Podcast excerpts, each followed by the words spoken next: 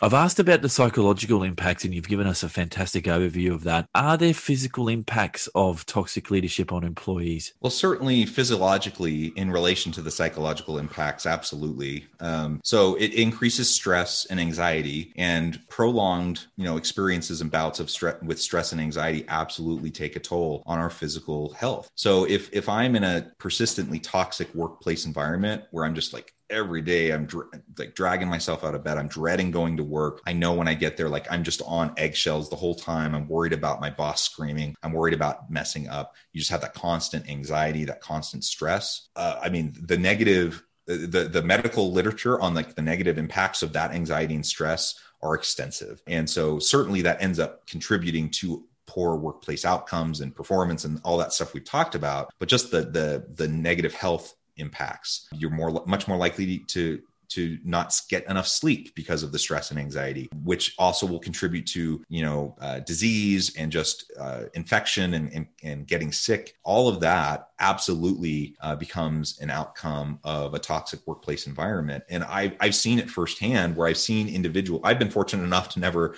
directly experience it, but I've I've worked in close proximity to other people who've had prolonged periods where they're working in a really toxic environment where it's it's just destroyed them physically. They, they're not getting sleep, they're stressed all the time, and they just become a shell of themselves, and they're sick, they're sick more often. And one person in particular that I'm thinking of, luckily, they they found themselves in this situation where they could change jobs, where they didn't feel like they had to s- stick it out and persevere within that toxic environment.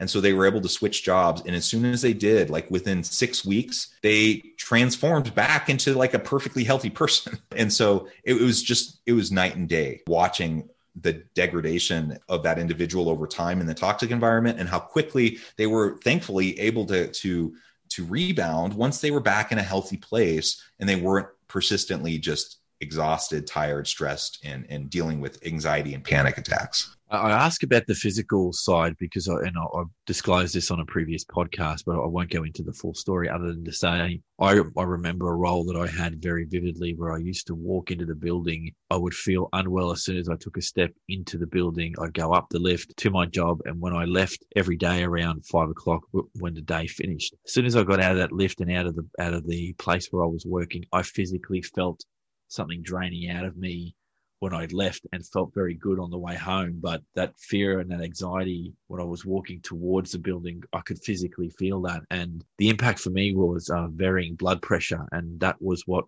I think I was feeling. And when I, when I went to the doctor to ask about this, uh, he was very good because he didn't go to physical ailments. He went, how's your work life? And as soon as I told him what was going on, he didn't say it, but he said, maybe you should consider another job. Now, he didn't provide that as medical advice, obviously, but I, I took that for what it was worth. So it's vitally important, I think, if, if you're going to be a good friend at work, if you see someone degrading like what you're describing now, that offering some assistance or a, a shoulder to lean on is probably an important thing, because we sort of cross over to that mental, good mental health at work is a, is a casualty of, of a bad uh, psychological toxic environment. And you've outlined that quite significantly. And, and Jonathan, this moves into the next topic area about the financial impacts on the organization. Now, it doesn't take a, uh, a rocket scientist to work out that there's going to be negative impacts, but can you share maybe with the listeners what you understand to be those impacts from a, from a business perspective? Let's take, for example, cost of turnover. So when, when you have a toxic environment, people don't stay. Maybe none of these other things we've been talking about end up happening. You know, maybe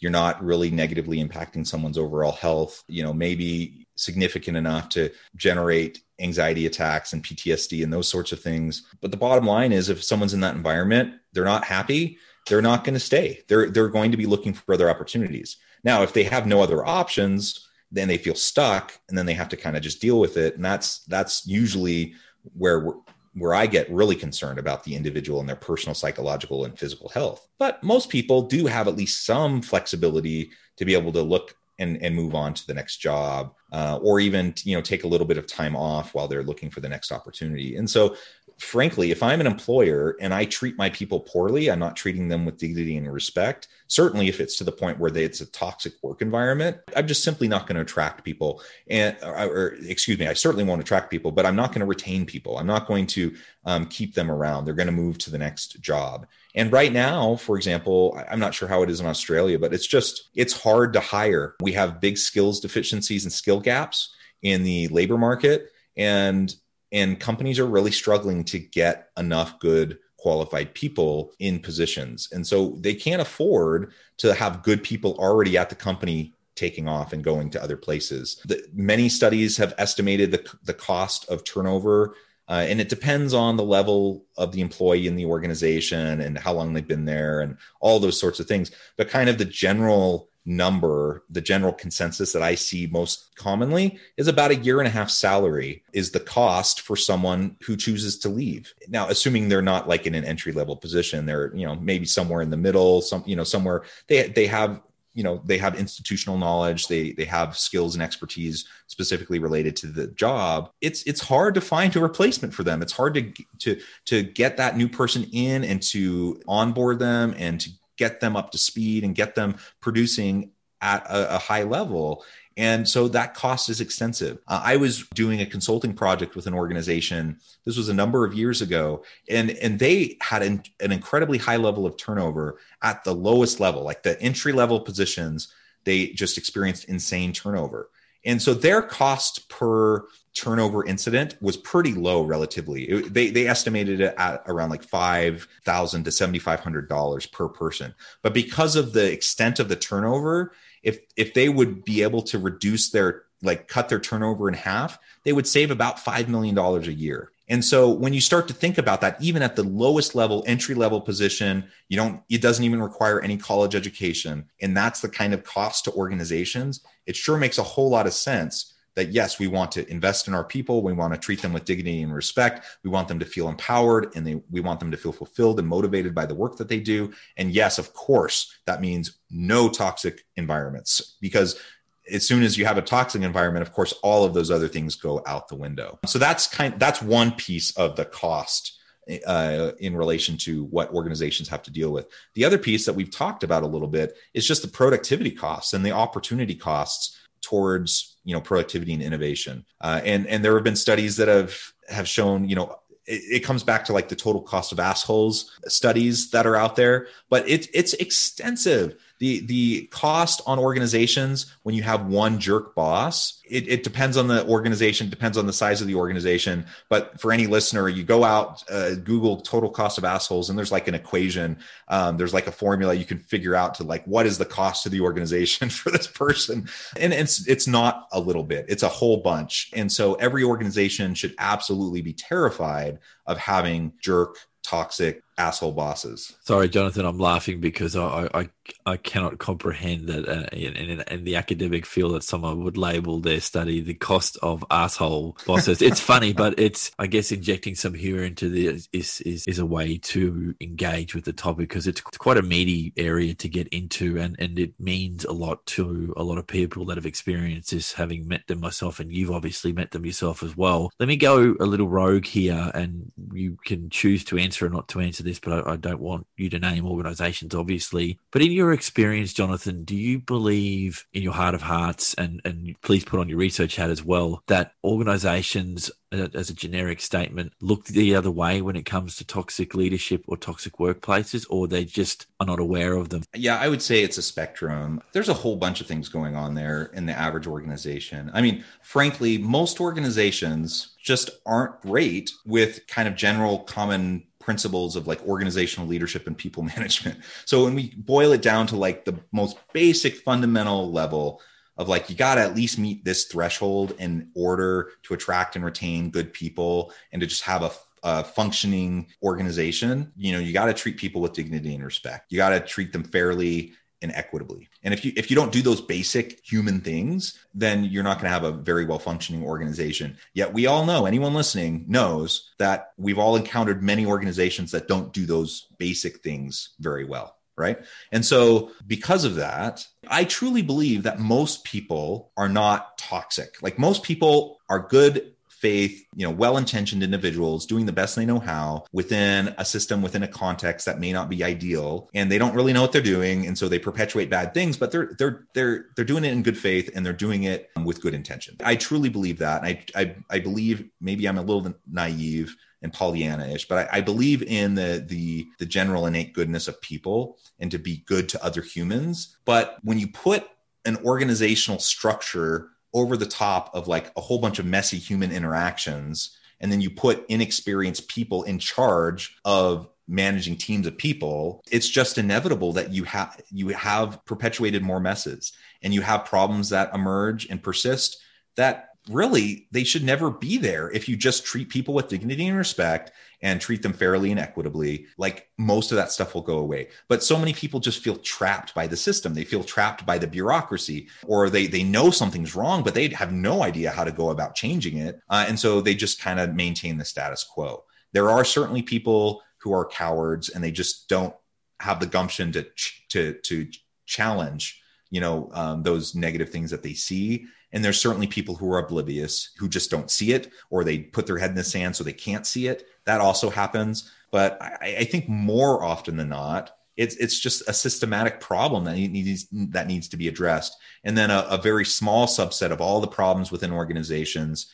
This, this is my opinion. I have no like actual research to back this up. My own personal opinion is that the vast majority of all the problems within organizations, did I say majority? The vast minority of all the problems within organizations are actually caused by a really small number of toxic people, toxic leaders who have no business being in leadership. Um, they're narcissists, they're arrogant, they just don't treat people well. And they're gonna, there's going to be a wake of destruction, you know, in their, as, as they go in any organization. And those are the people we definitely want to get rid of. We have enough problems in any organization already, even with just good people doing the best they know how. We don't want those toxic people. So what you're actually saying is we need to develop an asshole radar system for our organizations to spot them before they start. Okay. So look, well, you, so, you... so that's interesting. I mean, yes, I, I, that that would be awesome. And what's the mechanism for that today? Uh, we have the recruitment process, we have the hiring process, right? And so we know that most organizations don't do very, they're not very good at, at systematically going through that process. They're not very good at ascertaining who's actually going to be good in a position. And we, there's, there, I'm sure you've heard of it, but this idea of the Peter principle, that we promote people to the level of their incompetence, so that someone, you know, is good at a job, and because they're good at their current job, they get promoted. And they keep getting promoted as long as they're good at their job. But eventually, everyone gets to the point where they are now promoted into a new job where they suck.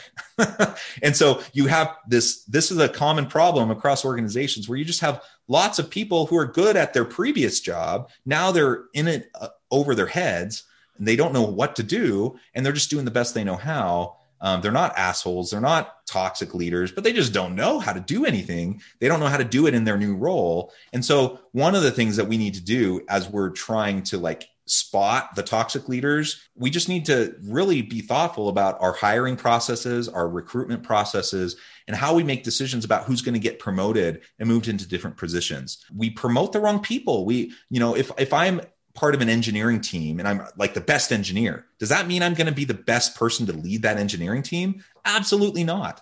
That's almost never the case. Yet that's the person that always gets promoted. And so we have to think about it differently. And then we also perpetuate old stereotypes of like what the classic leader looks like, right? And it's, as we promote people based on how they seem, for example, we we tend to promote, give people leadership roles who act really confident. Now, confidence is important when you're in leadership, but confidence isn't arrogance. They're very different things. And so you have a lot of people that'll puff their chest out and they'll, you know, pound their chest, figuratively speaking, to try to demonstrate their confidence. But really, they're just insecure people that are pretty arrogant. And we end up promoting them because they put on a good show. Like those are the people that we should never promote into those positions, yet it happens all the time. So there are, there's lots of ways to spot those people, yet most organizations don't really do them because we fall back. It, it's the same old story. We just fall back on tradition. We fall back on comfort. We fall back on status quo. And, and then we end up perpetuating a whole bunch of unhealthy systems, a whole bunch of unhealthy processes. And, and we end up having long-term ramifications to the, the health of our individuals within our organization, the employees, but also the, their teams and the organization as a whole. Well, I appreciate that response. And, and on multiple levels, one of uh, the, the most telling for me is that on my podcast, I've had a lot of people talk about, not in relation to toxic leadership, but the promotion of technically very competent people to leadership roles without a buffer t- to train them to what it means to be in a leadership position. But you are promoted on your technical expertise or your time in the organization without necessarily having those leadership skills developed in you. So at some point, I think it's done out of expediency because organizations may not have the time to go through the process to see whether that person will be a good fit to lead. It's more, well, Joe Smith has been here for ten years.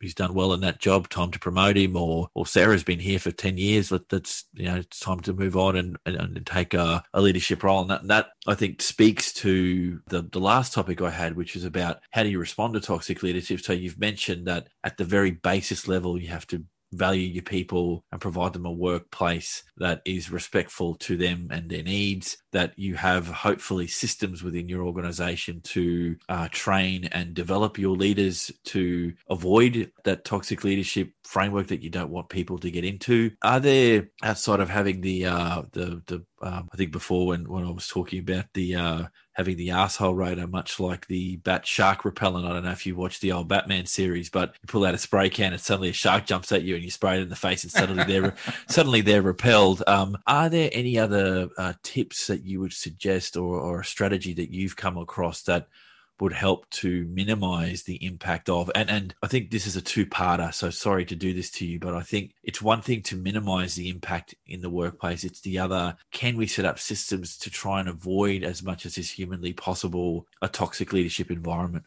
So, I mean, first and foremost, yeah, try, I mean, let's, let's get better at our whole hiring process and how we like our leadership development programs and pathways for people to weed out, you know, the narcissists, the toxic leaders. No, it, I, like I mentioned earlier, if, if there's a narcissist who's actually self-regulated to the point where they recognize they need to work, play well in the sandbox and work well with other people in order to get ahead, that's fine, right? But if if you have, you know, people that are just toxic behaviors, absolutely, let's weed them out early on. That's number one. But when when they find their way into leadership positions, what do we do then? It's like if you if you have a fire, how do you put out a fire? You suffocate it, right? You you you cut off its oxygen source. So one of the things that you need to do when you identify someone who's a toxic leader is you need to cut off its oxygen. And that can happen in a number of ways. Uh, one one thing I often think about is this, this kind of corollary to toxic leadership, and that is sycophant syndrome. So when you have organizations with toxic leaders, you also have a lot of sycophants. They surround themselves with sycophants, um, people who are yes men who just who who are pining around the leader to try to get ahead themselves. Right. And pretty much every toxic leader has a whole bunch of sycophants around them. And so start to cut off the sycophants because the toxic leader thrives in a context of having power and influence. And, ha- and, and often they don't have the ability to be successful in and of themselves. They often can recognize that despite their blustering and their arrogance and their, their show of confidence. And so they need sycophants around them that they can then have do all their work for them. So you start to cut off the sycophants, you force them to actually do the work that they were hired to do. And pretty soon they're, it's just like a fire where you cut off the oxygen. It, it just goes out. And you find toxic leaders in that kind of an environment where they don't, they, they don't have the constant, um, stroking of their ego. They don't have people doing their work for them that they can exploit. And now, you know, either they're looking for another job because they want to go to the next opportunity where they can continue to be a toxic boss, or they simply their their performance dips because they they aren't leaning and exploiting on the people around them, and they end up, you know, getting booted out of the organization. Now, of course, I it, you know, if I'm the C E O and I see that there's like a V P who's a toxic leader or someone who's a middle manager who's a toxic leader, I hope that I would have enough wherewithal to say, ah, we got to make a change. That person's out. We can do it with as much dignity and grace as we want, but that person's out. We're going to get another person in. But unfortunately, we all know that due to a variety of reasons, and sometimes it's a political thing, but for a variety of reasons, a lot of times we're not getting rid of those toxic leaders, even once we acknowledge that they are toxic. And so if that's the case, let's try to, to uh, you know, cut off their, their energy source. Jonathan, this has been an, an awesome discussion. And I think uh, for those that are in that toxic leadership space, if you're a toxic leader, watch out, because I think we need to empower more people by uh, having these discussions out loud. And they're often uncomfortable because the, I guess the problem with work, if I can, if I can label it that, is people invest a lot of themselves in their jobs, whether they admit to it or not. Now, I have met individuals and, and I know them personally that work is a very functional thing. They go to work, they do their time, and when they leave work, they completely cut off from work and they do what they want to do, which can be family, it can be uh, ac- uh, physical activities. They just disconnect from work completely. I personally am unfortunate that I, I find it difficult to disconnect from work, not because work is the only thing in my life. I v- very much like what I do, and I'm heavily invested in, in getting outcomes for the people that I work with. I'm I have a connection there as a as an industry advocate in my nine to five job. Not necessarily the healthiest way to be, but I invest myself in what I do, and I think I'm not alone in this. And when you get into an environment where there is a toxic workplace, the individual experiencing that, maybe, and please correct me if I'm wrong here, but the way that I'm conceptualizing this is that it's an attack on you personally and your values in that place. Yeah. And that's why I think if you're saying to me, and I have no reason to dispute this, that it can end up you can end up with P T S D or suicidality. These are not good things, but it, it comes back to also, how do you engineer out in human beings putting their all into their job and putting themselves, you know, you can't, because you want people to be that invested that if you get people that really want to be there, you will f- foster hopefully innovation and pushing the envelope. And so striking that balance, I think, can be difficult because uh, what I've seen is that the bigger the organization, the more the leaders are disconnected from lower levels in that organization. So I, I could see why at times you may not see a toxic environment growing, because you're not in the cut and thrust of operational issues on a daily basis. Does that, does that ring true for you? Yeah. I, I mean, I think those are some really good points. Ultimately, you know, as, as I consider my experience in organizations, as well as, you know, with, with some of the, the research stuff that I've done, I, the bottom line is it's, it's, It's a really challenging thing. It's messy, and organizations exist and bureaucracies exist to self-perpetuate, right? They're there to continue to exist. They want to continue to exist. That's job number one of an organization. And so we talk about advocacy, and we talk about, you know, trying to, to diminish or completely abolish any exploitation, exploitation of employees, exploitation of the environment, you know, any, any of that, right? We want to cut that out. Yet the primary role and mechanism of organizations is to, to persist. And that means that you find people that will get exploited, or certainly will get used up to the extent that they end up burning out. So we have to foster, like, it is so important for us to, to talk, to preach, and to practice balance, and to talk about self-care continually. And it starts with leadership. So I can talk about it all I want. I can say, yeah, you know, I care about you, as you, my people are so important. I want them to be healthy um, in every aspect of their life. Practice self-care. And you talk about that all day long. But if you as the boss aren't practicing self-care, you as the boss aren't, you know, taking weekends off, you're not taking vacations, You're you're texting people, sending emails at ten at night, one in the morning. Like, as soon as you do that, it doesn't really matter what you said, because people are going to follow the behavior. And uh, the the the words, like the the rhetoric, the dialogue needs to be there, but it has to be followed up with behavior um, that that demonstrates to every person on your team that, yeah, you actually do want them to, like, disconnect, take time with your family or with your friends, go enjoy the environment, go out and go on a hike. Like, go get some good sleep. You don't have to, an- if I email you at one in the morning, you don't have to answer it. I can say that, but guess what? As soon as I send that email at one in the morning, they're going to feel like they have to answer it. And so don't send the email at one in the morning, like, save it in your inbox and then send it first thing in the morning. Right. I get it. I'm, I'm of the mentality that when I think of something, I just want to get it off my cognitive load. Right. I want to, I, I think, oh, I need to email this person about something. Okay, great.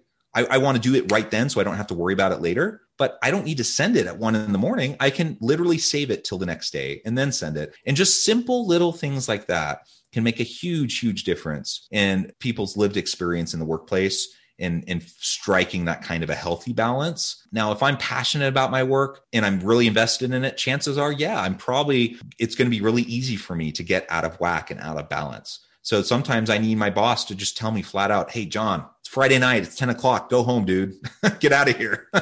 I don't want you here anymore.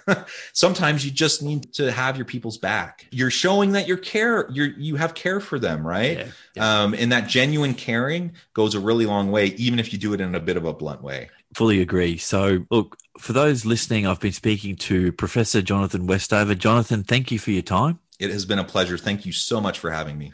And look, for those listening, please uh, get in into these podcasts where we're trying to get a message out around what toxic leadership is, what it looks like, potentially what it feels like, and uh, you can engage in lots of different ways. I'll put Jonathan's details up for those so you, you can see what he's doing. And if you need more information, I'll put more information links on the podcast descriptions when they are published. So this has been Talking Leadership. Thank you for joining me, and we'll catch everyone on the next podcast.